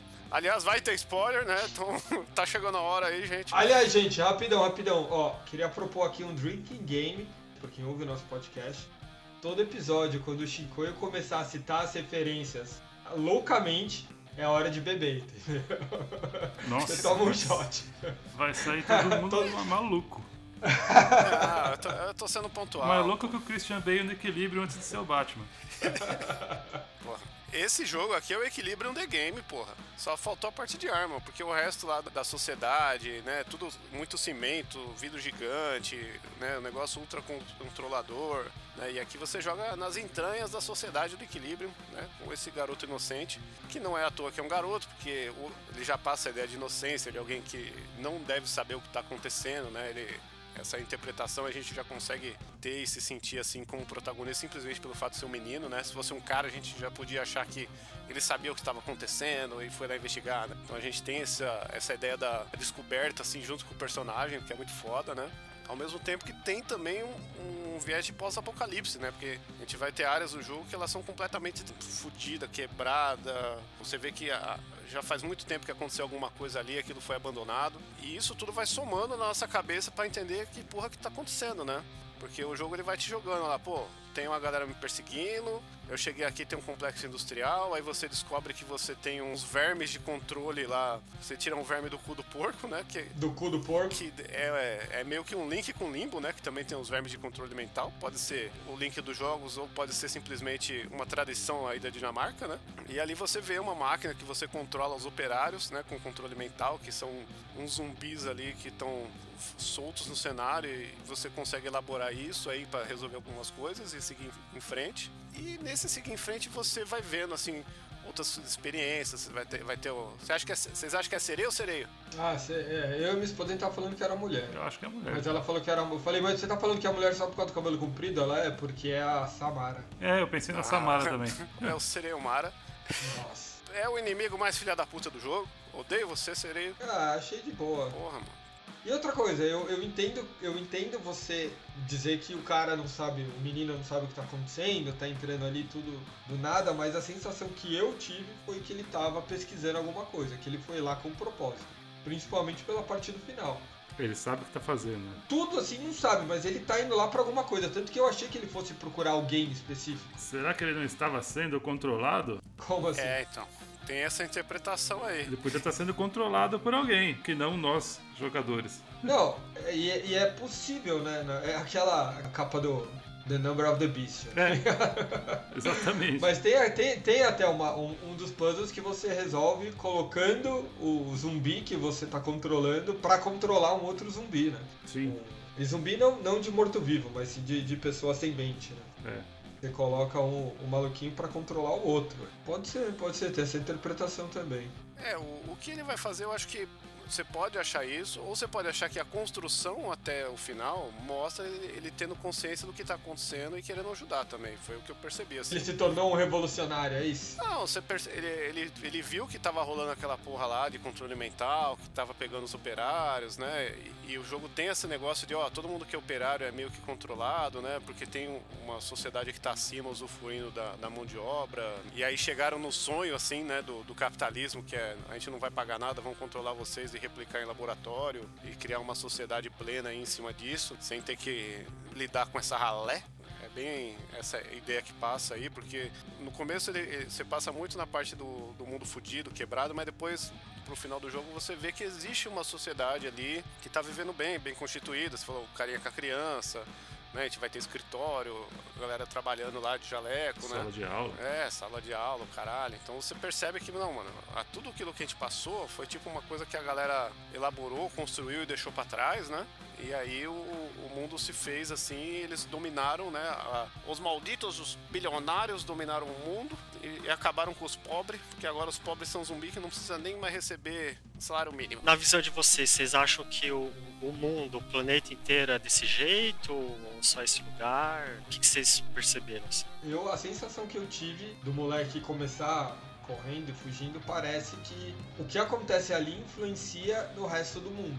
Mas ali é o centro do rolê, sabe? Mas por outro lado, o final ali, o que, que vocês. Vamos já contar o final? Ah, porque se a gente tá falando de interpretação do mundo do negócio, acho que a gente já teria que falar do final. Não, mas antes, antes, rapidinho. Quem tiver interesse em jogar, o jogo é bem curto, dá uma pausa agora, vai lá jogar. Vale a pena, porque essa parte do final, ela realmente dá um plot twist ali grande. Eu, particularmente, é a parte que eu mais gostei. Então, quem tiver interessante, achar interessante o que a gente falou até agora, dá uma pausa, vai jogar. Antes da hora do almoço, você já tá de volta. Então vamos para o big spoiler aí. Não é bem o desfecho. É, o plot twist aí. Fala o Vivaldi aí, ele acabou de presenciar esse momento, porque o Vivaldi terminou o jogo com zero minutos antes da gravação. É, então você segue tudo, entra no- no- nessa espécie de laboratório aí, tem uns cientistas, inclusive, que te ajudam no final. Eu acho que eles te ajudam mais por medo, não é? Então, eu tive essa impressão também. Se bem que eles ajudam depois do, do Blob, né? É, tem, tem um aspecto que tá dando merda, né? Porque É. você você chega lá e tá todo mundo correndo pra ver que tem alguma coisa dando Alguma errado. coisa dando merda, tanto é que assim, você é perseguido o jogo inteiro, chega nesse ponto eles nem eles cagam pra você, assim. E, e a sensação que dá é que são, são pessoas diferentes. As pessoas que estavam te pegando era mais segurança, gente É, que tava. E, e essa galera são cientistas mesmo, gente que estão ali no, no, no trabalho de pesquisa e desenvolvimento, seja lá o que tá acontecendo com esse controle mental e tudo mais. É que juntou as partes do Akira, né? Eu não assisti Akira, eu odeio anime, então não sou capaz de opinar. Vai tomar no cu. Porra. Então, que nessa parte você, quando tá todo mundo olhando lá no vidro e tal, você pega uma mesinha lá pra puxar pra subir a escada, tipo, faz um barulho da porra, né? Proposital, assim, que ele te mostra que estão cagando pra você. Você dá uma volta toda, você chega onde tá todo mundo olhando. E aí tem uns negocinhos pra você puxar lá de uma bola bizarra de pele humana, umas pernas, uns É, braços. senta numa panela de pressão gigante, né, cara? É. E aí quando você vai puxar o. Você puxa o penúltimo negócio, você é engolido por, esse- por essa bola, solta o último, o molequinho não existe mais. Você passa a controlar essa massa humana bizarra. E a partir daí você. Mostrando o quê? Ah. Mostrando que o Inside nada mais é do que uma continuação espiritual do jogo A Boy and His Blob. Um joguinho muito bonito, não entendi. Mas Bebe, bebe mais um pouco por essa referência aí, gente. Toma, toma um gole aí agora. essa daí foi boa, vai, vai. Essa, você- essa você gostou. O Nossa. cara saiu da sequência de Old Boy pra fazer a sequência desse joguinho aí. É. Exatamente, né? Porque agora o boy, né, está dentro da, da bola de massa de carne lá, né? De, que é visualmente uma das Mas paradas. rapidão, rapidão. É muito foda. O, o que eu, a Rebeca ela ficava comentando toda hora, porque se você vê ela andando, tem um, a parte de trás da, da- dessa bola de carne, é umas perninhas ali que fica, só sai pra ela, só que o cara tá de costas. Então o cara fica tipo, você fica correndo, fica umas perninhas correndo ao contrário, assim. É. A Rebeca toda hora falava, coitada desse desse daí se fudeu, né? Tem os outros mó de boa aí, esse daí tem que carregar todo mundo. Eu acho que todo o budget foi na animação dessa porra, cara. Porque é uma coisa assim que a gente não consegue conceber assim o quão bem feito assim a plasticidade é. Porque você, não é só um bonequinho que você anda pra um lado pro outro. Passa um tempo, o boneco vira de ponta cabeça e continua andando. Ele é todo Ele todo- cai. Que paixão, hein, Shinkoio? Nunca vi você falando assim, Porra, cara. é lindo demais. Queria você Pode assim crer, no né? episódio do, do Journey lá, né? Eu lá, apaixonadão pelo jogo, você é o pocetão que o cara tem que eu. Não fala. Aí chega no The Inside, não, mano, é a coisa mais linda do mundo. É o quê? É uma bola de carne com uma de perna voando. É o Almôndega do Aquatim. Exato, é. Tá explicado, Vivardi. É por É isso por o amor isso. dele. Ele ama Aquatim, né, cara? É, então pode ser. Mas é que não é tão almôndega porque tem pele, né? Tem todo o negócio aí dessa. É muito body horror, né, cara? É, é, é gostoso demais. Parece aquele filme lá do Sociedade dos Amigos do Diabo, né, cara? Sensacional. Essa maçaroca de gente aí, que agora você é isso, né? Sim. Moleque meio que não, não existe mais e você sai correndo e quebrando tudo de uma forma muito foda, porque você acha que você vai andar normal, você, você anda num plano de trás agora, né? E tudo que é do escritório você vai quebrando, arrancando tudo, você coródio, é pra isso que eu tô aqui, né? É, você vira um monstrão de, de, de filme de. Aí, aí é uma crítica ao comunismo aí? você não sabe onde você começa e onde termina? Tem duas interpretações bizarras que a galera faz disso, né? Uma que é uma coisa da sociedade unida em um ser só pra combater o, o capitalismo, os inimigos, né? Você pode falar isso. Ou pode ser alguma coisa que uma personificação de uma figura mítica religiosa, tá ligado? Foi longe, hein? É, porque você é meio que um deus ali, você é a junção de um monte de coisa, de crença, de, de filosofias e tal. Fica um negócio descontrolado, né? Que você guia a sociedade, mas você não tem muito propósito porque você cresceu demais num ponto que você não faz mais sentido. Fala aí, quando isso aconteceu, você pausou e chorou, né? Você olhou esse momento aí, meu Deus, olha, isso é a humanidade representada. O resto da- das pessoas jogando, que da hora, olha os caras fugindo. Não, na Vou quebrar verdade- toda essa porra aqui. O mais legal é você sair quebrando tudo, cara. Você sai quebrando Não, vidro, seus caras iam então- correndo. A Rebeca ainda ficou assim, ô, quando você passa em cima de alguém, aumenta o seu tamanho? Ela queria Eu fiquei com essa dúvida também. Katamari. Eu queria, sa... queria saber se era Katamari, né? Eu É. achei que quando passasse em cima do- dos zumbis eu fazia isso, né? É, então. É, ma- mas eles deixam bem claro isso daí no momento que você cai da janela em cima de uma pessoa, né? Sim. É, é. E ficou a bola de sangue, Sangue assim, embaixo. né? Não, cara, esse, esse momento é o ápice, porque esse é o momento do Mateus Chefe, né? Porque é um cara na sala mais alta de vidro, né? De terno, que ele tá só ali meio que, né, na escala mais alta do, do prédio lá, representando isso, e você vai lá e mata, né, o, o dono da fábrica, tá ligado? Basicamente. É o Mateus Chefe mais literal até agora da história do Mateus Chefe, né? Que é, é, o- é, o- é o chefe do jogo, o chefe da cidade, o chefe da porra toda. O, o último carinha que você encontra, né? É, o que você dá essa barrigada mortal aí no cara, né? Aí tem a galera da fábrica, né? Que aí é outro aspecto legal, né? Porque todos os operários começam a te ajudar a ir embora. Porque você tá, tá lá meio, o que, que eu faço, não sei o que, né? E aí tem porta que não abre, aí você tem que ir pra um canto que tem a galera com medo de você, mas quer te ajudar. E aí o cara vai lá, põe a senha na porta. Ele não quer te ajudar, ele quer que você vá embora, cara. Ele tá que nem quando você abre, você É, tá vendo uma é a impressão barata, tem uma barata Então. na sua casa e você abre a janela pra ela ir embora, é isso. É. Mais ou menos, porque depois vai ter uma parte de um puzzle que você precisa acionar uma caixa. E aí um cara vai lá e Sim, e o cara te joga. o cara tem toda uma mecânica que ali acho que ajuda mesmo, sabe? Não é um simplesmente vai embora. Mas essa parte eu achei muito divertida, assim, que você joga a, caixa pro cara, o cara abre ela e joga. Mas é muito assim, tipo, tá aí, tá aí, vai, É. vai, vaza, sai daqui. Sim. É, é o tipo de coisa que o jogo tem esses momentinhos que você, caralho, dá pra fazer isso, né? E dá, né? Na maioria das vezes. E é uma coisa legal. Você tem que é isso que fazer. eu, que eu. É, porque só tem essa solução. E eu achei legal porque ao mesmo tempo de ser uma solução que você fala, caralho, que da hora, você não demora muito pra você chegar nela. Que é um dos problemas que eu tenho muito com point and click. Tem uns jogos de point and click que assim, cara, ou você sabe o que é pra fazer, Sim. ou você vai ficar duas horas clicando em tudo e tentando combinar tudo com tudo pra fazer. E ele não, é tipo, é uma das três, quatro vezes que você. Quarta coisa que você vai pensar, você pensa, meu, você sabe que você precisa puxar a latinha ali pra, pra caixinha subir, porque você já fez aquilo várias vezes. E você sabe que você tem que jogar ali no botão, porque você já bateu no botão várias vezes. Mas você vê que você não consegue. E aí você vê um cara lá. Aí você fala, vou tentar jogar pro cara. E funciona. Ele te dá um caminho muito rápido pra você encontrar a solução, porque elas são variações de algo que você já fazia. É. E Isso eu achei muito legal porque ele não te prende. Até uma das partes mais difíceis, que é aquela que você falou da caixa no fogo ali. Eu tentei primeiro me matar, porque eu pensei, ah, deve eu que tenho que entrar no fogo ali e morrer e acabou. É, eu também. Uma coisa também que eu achei legal na experiência toda foi porque eu joguei com a minha esposa do lado, e mesmo eu controlando o personagem, ela jogou tanto quanto eu.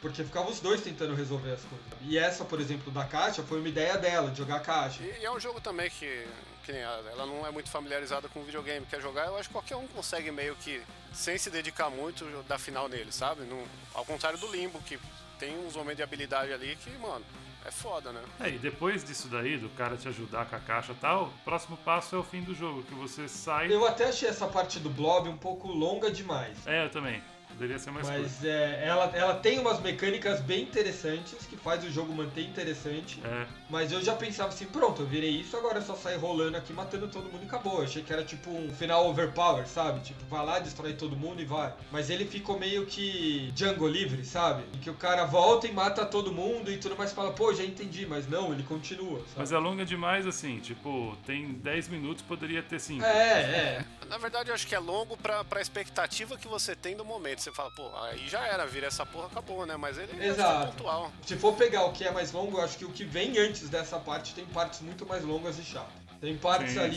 sim. ainda mais porque é um jogo que você joga de uma vez só, e até porque ele provavelmente é um jogo que se você para, você acaba não voltando, Sim. porque ele, é, ele é muito, muitos puzzlezinhos às vezes que são meio repetitivos, são divertidos, mas você já tá fazendo aquilo há um bom tempo, sabe? Se torna Mas cansativo. é, é o mínimo de desafio que eu acho que tem, porque esse é um jogo que você depois vai querer jogar ele de novo, assim, pra, só pra fazer mais rápido, que aí tem um flow aí que você resolvendo de uma vez ele é muito mais prazeroso, né? Quando você já sabe o que tem que fazer, né? Tem isso sim, que daí como eu joguei agora, eu engasguei algumas partes que eu tinha esquecido, mas foi- eu fui muito mais rápido. Mesmo que eu não, não lembrava 100%, tipo assim, ou, ou ficava no limite de errar, eu errava uma vez. E seguia, tipo assim, vai, vai bem. Você presta atenção mais na história, assim, tipo, no todo, sabe? Ah, o que que tá rolando? Em vez de ficar, tipo assim, ai meu Deus, tô travado. Fez em quanto tempo? Acho que duas horas. É, sossegado.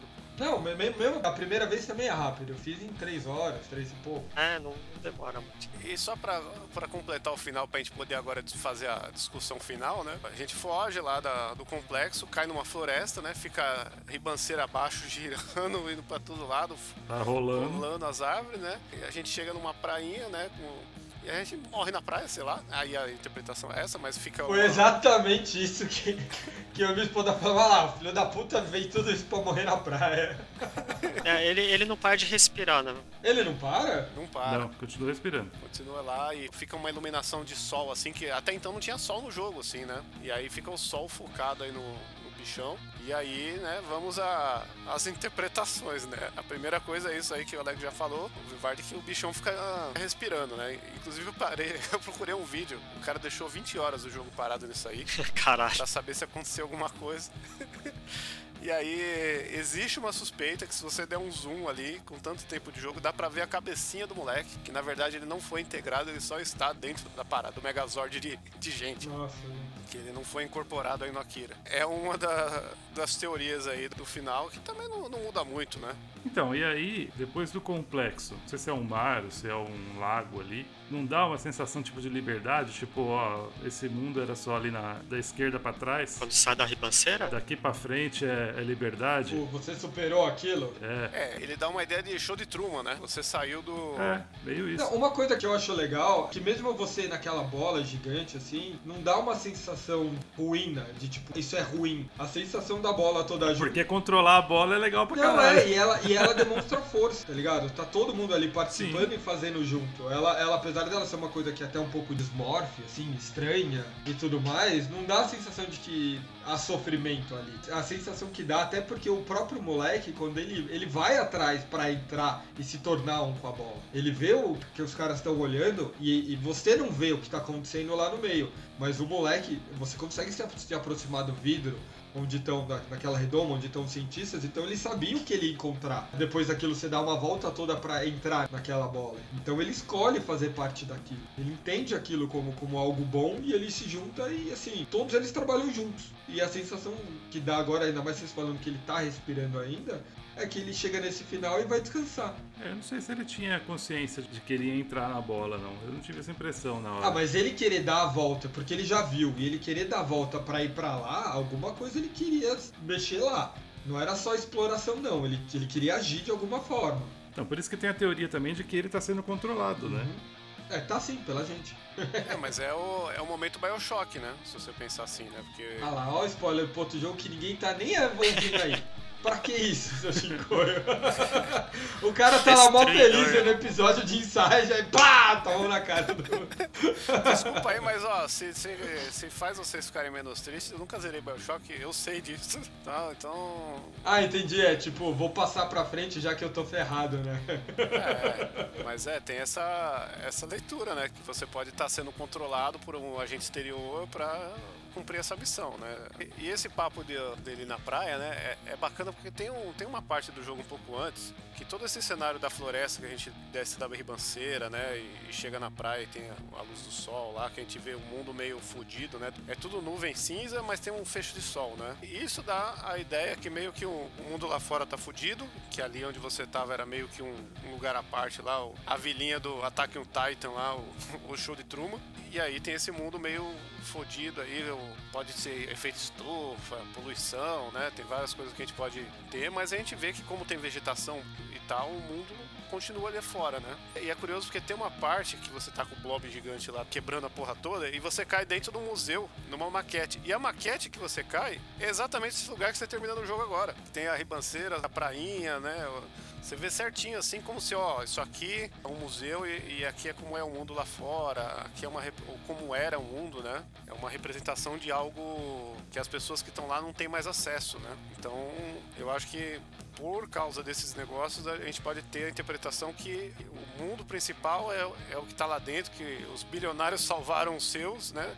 Escravizaram uma galera lá com controle mental com o verminho do limbo, que pode ser também interpretado como uma, uma epidemia, né? E a gente está vivendo um pós-pandemia que tudo isso foi controlado aí, foi usado em prol aí de quem tinha tecnologia. Os experimentos lá fugiram do controle, você era um deles e chega nesse desfecho, mas Resumindo, é um negócio meio chamalã. é meio chamalã, entendeu? É, é mais um momento aí que a gente vai ficar discutindo aqui, não vai chegar a conclu- conclusão nenhuma, mas ficou com a gente, né?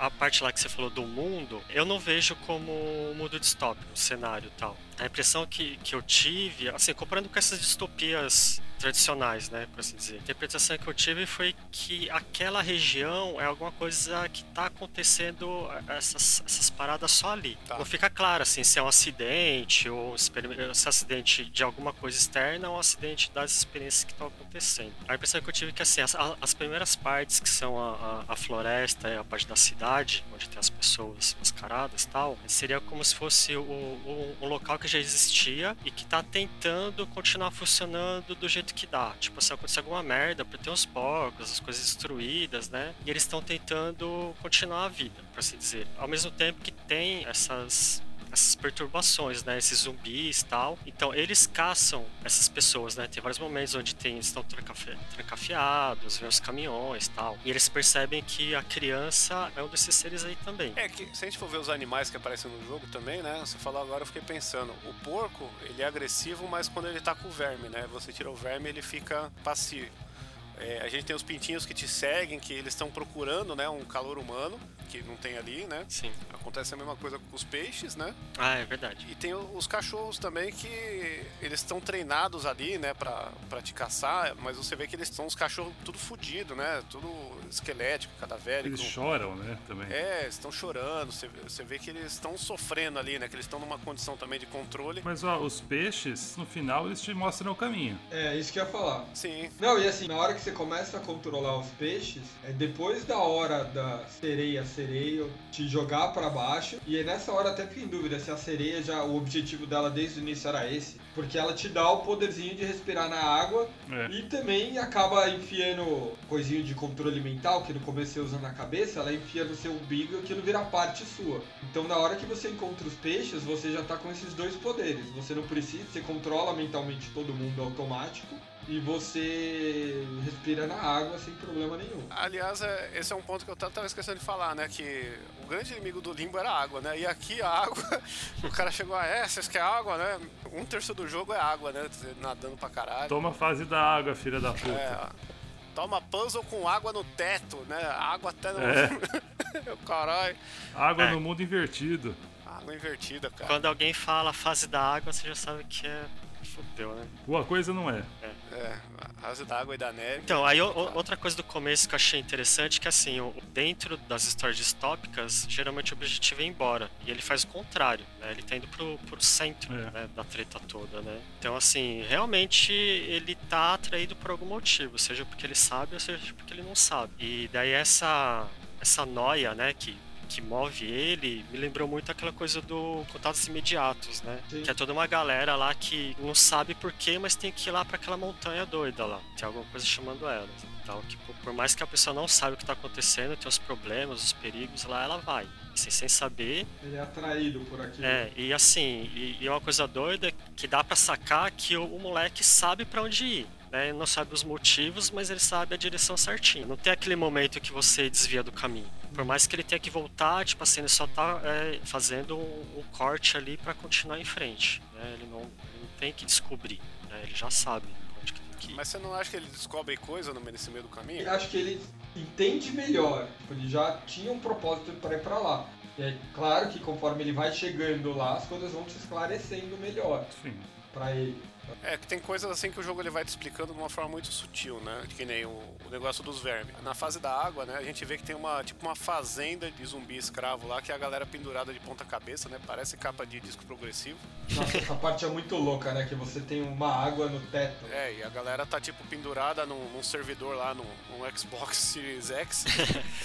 né? E, ela, eles estão de. É Matrix. É, estão de ponta cabeça boiando assim, né? Ligados. E se você olhar com atenção, tem uns vermes assim pela pessoa, né? Como se fosse a fazenda desses zumbis aí, né? Que eles estão sendo concebidos ou criados aí, ou em manutenção, talvez, sei lá, né? Então dá, dá a entender que essas são as fazendas né, do, do mundo e que você tá indo a fundo para saber como é que isso tá, tá se dando, né? Talvez faça sentido imaginar que algum parente, alguém conhecido dele tá lá e ele foi atrás dessa pessoa. Ele queria ir pra praia tomar um sol e o lugar tava no caminho, cara. ah, é. Aí uma coisa que eu achei interessante que assim, pegando aquela ideia, né, dos experimentos, né, que aconteceu alguma coisa que deixou aquela primeira parte do jogo daquele jeito. Na hora que ele chega no, na área lá da água, que, que daí passa a ser, sai da cidade e você entra nesse complexo, né? Esse laboratório da água, ele tá sinalizado em todos os lugares com o número 3. Depois, quando a gente avança e chega no, no outro cenário lá que acaba a água, o laboratório número 4. Então, assim, a, a, impressão que deu é que, assim, a, a galera tá tendo que, por algum motivo, pesquisar essa, essa parada de controle mental, que é o, uma coisa em comum entre, entre todas as áreas. E, assim, o que eu entendi é que sempre tá dando merda. Então, tipo assim, o, o, laboratório 3 ele foi abandonado porque deu merda pra caralho. Só que daí, por algum motivo, eles têm que continuar por alguma urgência né? Tipo assim, pô, precisa porque é X, né? Que daí não conta na história. Aí eles fazem o laboratório 4, continuando com as coisas que pegaram do 1 e do 2, que nem a gente nem vê, o 1 e 2. Essa né? é a parte que lembra a Kira também, né? Que tem esse é. background aí do experimento. Dá pra ver que o, o laboratório 4 não resolveu porra nenhuma. Sim. Eles têm que continuar.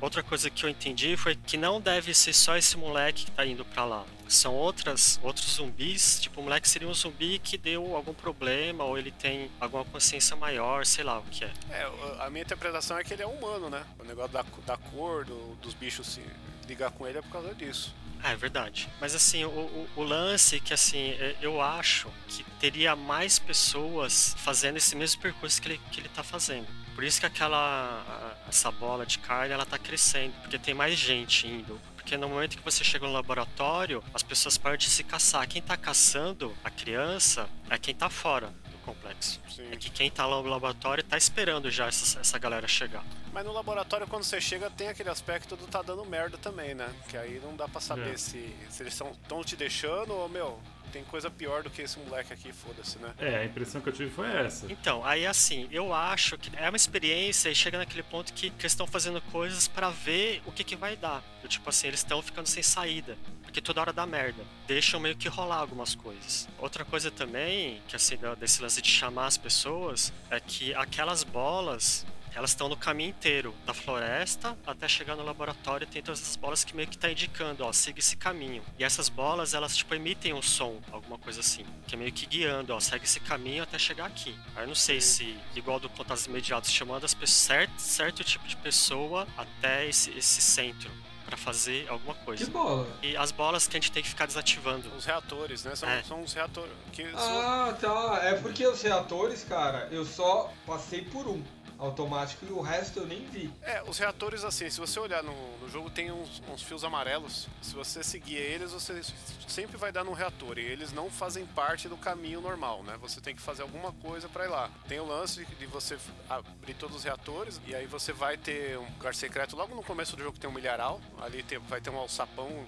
escondido que você consegue abrir e descer num lugar ali, que aí você vai conseguir dar o final secreto. Só que aí para você dar o final secreto, você tem que ter uma luz de uma porta acesa para você pôr uma combinação doida que eu não sei de onde se tira isso sem ver na internet. Que com esse negócio dos reatores aí ela vai estar tá habilitada, né? No final tem o tanque, né? Se você anda um pouquinho mais para frente, ele vai ter um, um mapa, tipo, no, no, fundo lá do cenário, onde tá todas as luzes que representam esses reatores. Aí ele fica desligado todos que você desligou. Aí na hora que você desliga todos na sequência, tem um reator maior no final, onde você desliga o último, que daí libera o do milharal. Você consegue entrar lá a qualquer momento, mas você não consegue abrir a porta porta com nenhuma combinação sem fazer essa, esse negócio. Mas a combinação não tem lugar nenhum, né? Então, a explicação que eu tive foi que no dos reatores da cidade tem um gravador tocando uma música. E a música é que a alavanca lá faz o mesmo som, mas tem que reproduzir a oh. música. Eu achei meio bosta, assim. Aí já é um arg too much, né? É, aí eu achei, esse é, achei merda. É, faz sentido porque o Jensen, ele era primariamente um engenheiro de som, né? Depois ele, ele entrou no negócio dos games e tal, né? Faz sentido nesse aspecto dele, dele ter essa vibe com som, mas mesmo assim é um negócio tão complexo de se ah, não, achei... aí é... é... é over, né? É. E esse final aí, do último reator lá, a gente desliga como se fosse ter um reator gigante e deve ter um lá dentro que a gente não consegue ver, só desativar. Aí olhando pelo mapinha que aparece lá no fundo da tela, aí fica todo desligado, o caminho todo, menos o segundo, eu acho. O primeiro ou segundo é quando mineral. Aí essa que é a parte louca, por causa que assim, pra você, você não consegue voltar pro milharal dali, você tem que jogar de novo. Só que daí, todos os reatores que você já desligou, eles permanecem desligados. E aí você consegue acessar o milharal. Descendo Sim. lá nesse lugar, aí você faz o puzzle lá da alavanca e abre uma sala.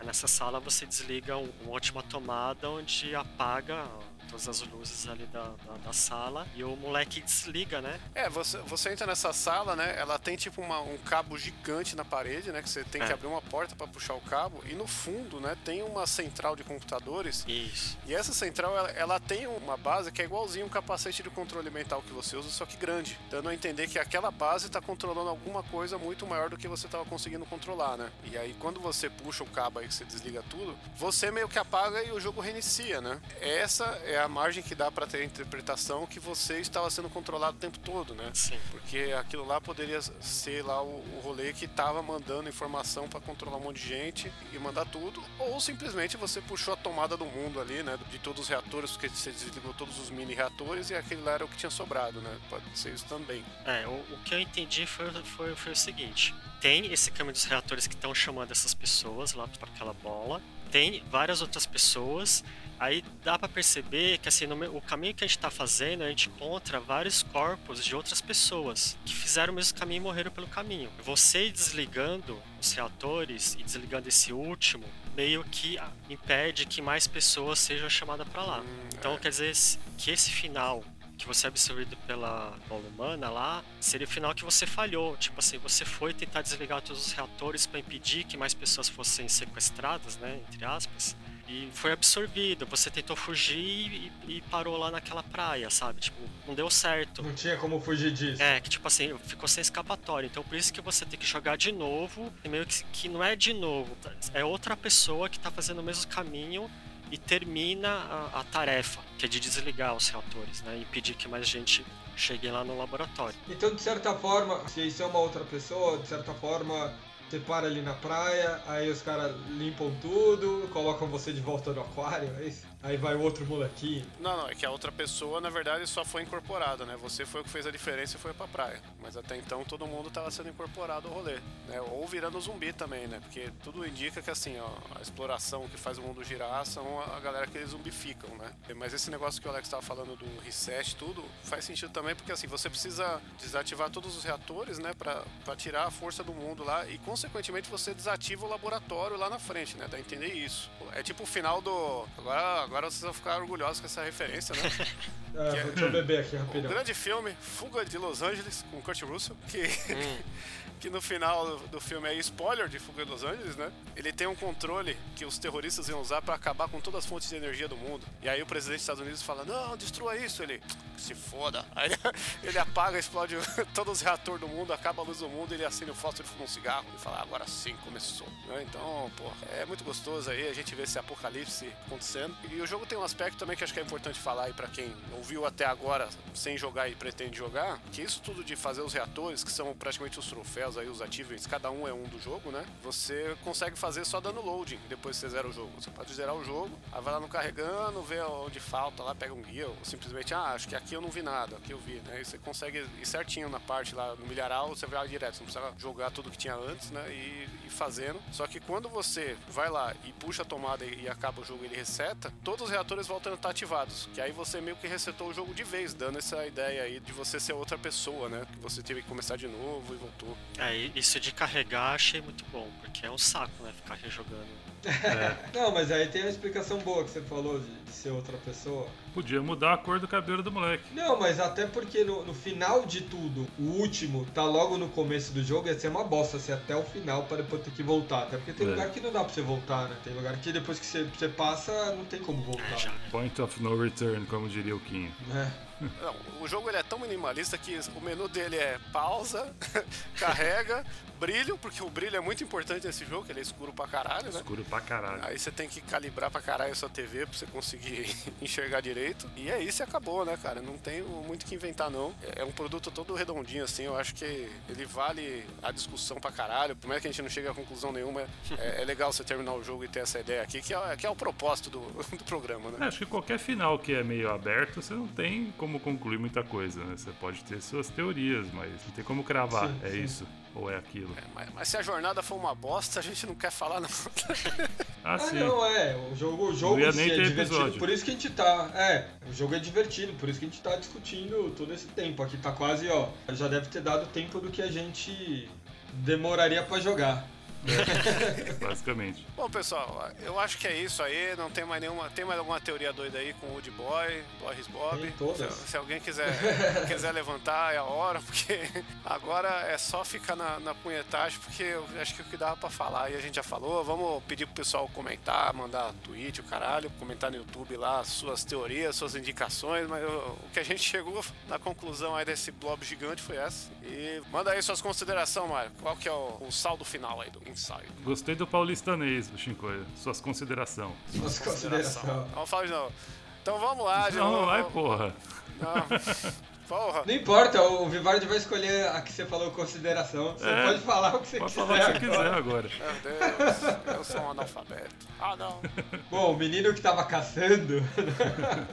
Bom, Inside e Limbo eles têm uma, uma qualidade que eu sempre lembro do Machado de Assis no, no livro dele de contos. Ele fala Uma que referência. os contos eles têm uma qualidade em relação aos livros maiores, né? Os romances completos, assim, maiores, que é o fato de serem curtos. E isso daí, pelo menos se for bom, se for ruim, pelo menos dura pouco. Se for bom, vocês ficam aí discutindo, amando e repensando, e o cara cria um outro jogo semelhante com, com as mesmas pegadas, e se for ruim, a gente finge que não, não aconteceu e segue a vida. E você perdeu pouco tempo com isso. Não é um dos meus jogos favoritos, de longe, não, não vou dizer que eu amei. Eu gostei por ele ser curto. Eu gostei por eu poder ter falado, terminei. Eu acho que se eu tivesse que, que falar sobre esse jogo sozinho, não chegaria a um terço do que vocês falaram. De teorias, de louvar os gráficos e tudo mais. Eu achei tipo um jogo bem mediano, de verdade. Eu tô tipo o Vivardi no episódio do Journey. E eu tava lá, meu Deus, que jogo lindo, Vivardi. É, qualquer coisa.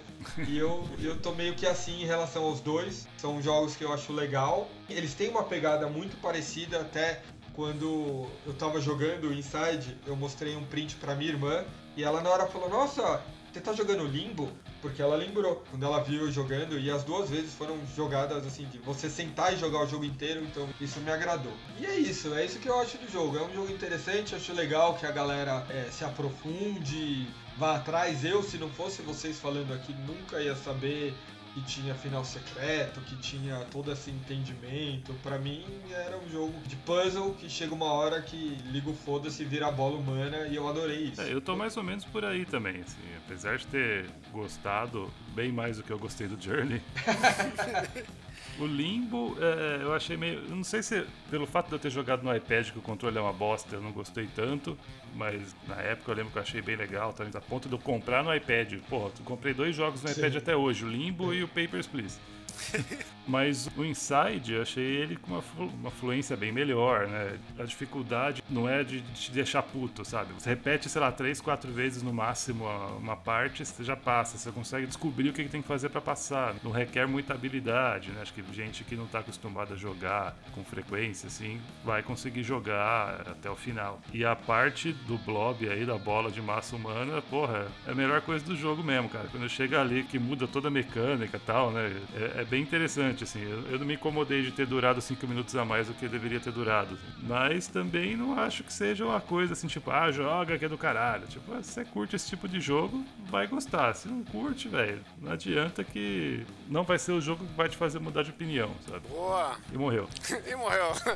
Tá vivo aí, Alex? Tô vivo, tô Então vivo. manda aí as suas considerações finais. Bom, o Limbo eu gosto muito dele, mas em comparação com o Inside, eu acho que ele tem mais uma importância histórica mesmo, assim, né? Tipo, teve uma época que lançou o Limbo, ele foi importante por causa disso e daquilo, mas não precisa jogar, sabe? Você vê um videozinho ali e já você entende a pegada. O Inside eu gostei bastante, é, achei muito melhor em todos, todos os aspectos, técnico, de história tal. É, mas realmente é, concordo que você tem que gostar desse tipo de jogo mesmo, né? Porque ele, não- ele é movimentado, mas ele não é de ação, né? A parte do, do puzzle é muito mais importante. Mas assim, eu acho que vale a pena dar uma experimentadinha, que a, a parte interessante dele é que o mais importante não é o que está contado, é o que você entende dele, né? Acho que esse, isso da experiência, né? Experiência que você controla. Isso é a parte mais legal. E é isso. Ah, então, então já vou aproveitar o seu, seu link aí, que é isso aí que eu acho do jogo, né? É a experiência que você controla, né? Nem um jogo que você joga, porque não tem aquele aspecto tão de videogame nele, né? Tem a parte de puzzle e é isso, mas o, o foco tá em outro lugar, né? É você descobrir e tal. E eu tenho a impressão que, assim, esse plot twist do Blob é uma das coisas mais fodas, assim. É talvez. É, sabe quando você quer mostrar uma música pra alguém ou um filme, a pessoa fica meio, ah, mano, é isso. Para, espera chegar naquela parte, tá ligado? Ó, vai chegar aquela parte, hein, cara? Ó, aquela parte. Quando chegou nessa hora, de verdade, eu tava eu e minha esposa jogando e tal. Deu, ah, agora eu entendi porque o Chico tá tanto querendo que a gente grave isso. É ah. só isso, tá ligado? É, mas eu sei que um olhou pra cara do outro pra ver a reação do outro, tá ligado? Você quer saber, assim, o react, assim, é muito... Você não, não tava esperando um negocinho desse. É importante, é o que você frisou lá na parte do spoiler, não saber. Mas é um negócio, a construção de mundo, né? A discussão que o, que o jogo abre nesse episódio aí tem uma aliviada nessa vontade de, de falar sobre ele. O Limbo, ele é um jogo mais para quem curte o rolê. Esse daqui é um jogo, assim, se for fazer uma lista de jogos que todo mundo tem que dar uma chance aí, que não, não vai sofrer, vai ter uma experiência legal, ele tá no meio, sabe? Acho que é prescindível, assim. Assim como o Journey, que tem também aquele outro aspecto. Tá todo no mesmo balaio, todo, todos merecem várias honras aí, né? E geraram tendência, né? O Limbo aí tem um monte de clone, o esse daqui também tem um monte de jogo de plataforma cinemático que bebeu dele hoje em dia. Né? Temos um episódio? Temos episódio! Então é isso aí, obrigado por todos aí. Mateus Chef é mateuschef.com.br, arroba Mateuschef em tudo que é lugar. Tem YouTube, comenta lá, compartilha com os amigos, que a gente tá tentando fazer esse rolê acontecer e vai ser bonitinho, gostoso. Valeu? Valeu!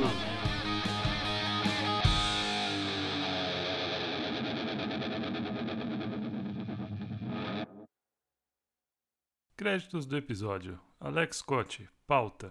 Fernando Vivaldini, trilha sonora, edição e pauta. Guilherme Barata, identidade visual e pauta. Mário Perim, pauta.